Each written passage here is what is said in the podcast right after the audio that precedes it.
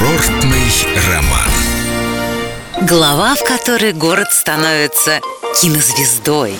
Почти полностью разграбленный и разрушенный после войны Петергоф был восстановлен настолько аккуратно, точно и с любовью, что далеко не все петербуржцы сейчас знают, что он вообще восстанавливался.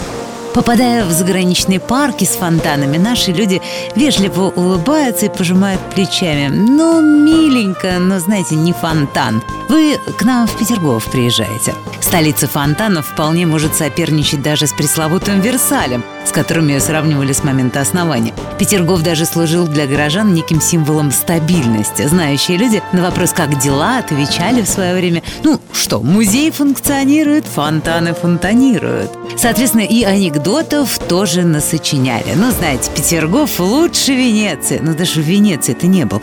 Да я ее на карте видел, ничего интересного. Конечно, Северный Версаль многократно был героем художественных фильмов.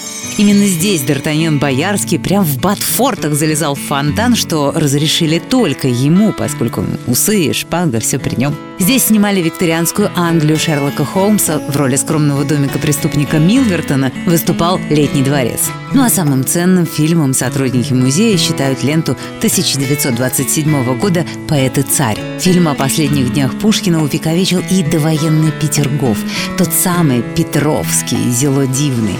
На экране можно разглядеть даже легендарного Самсона, бесследно пропавшего после немецкой оккупации.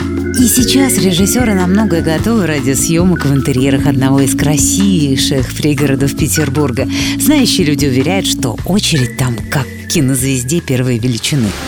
С любовью к Петербургу. Эльдо радио.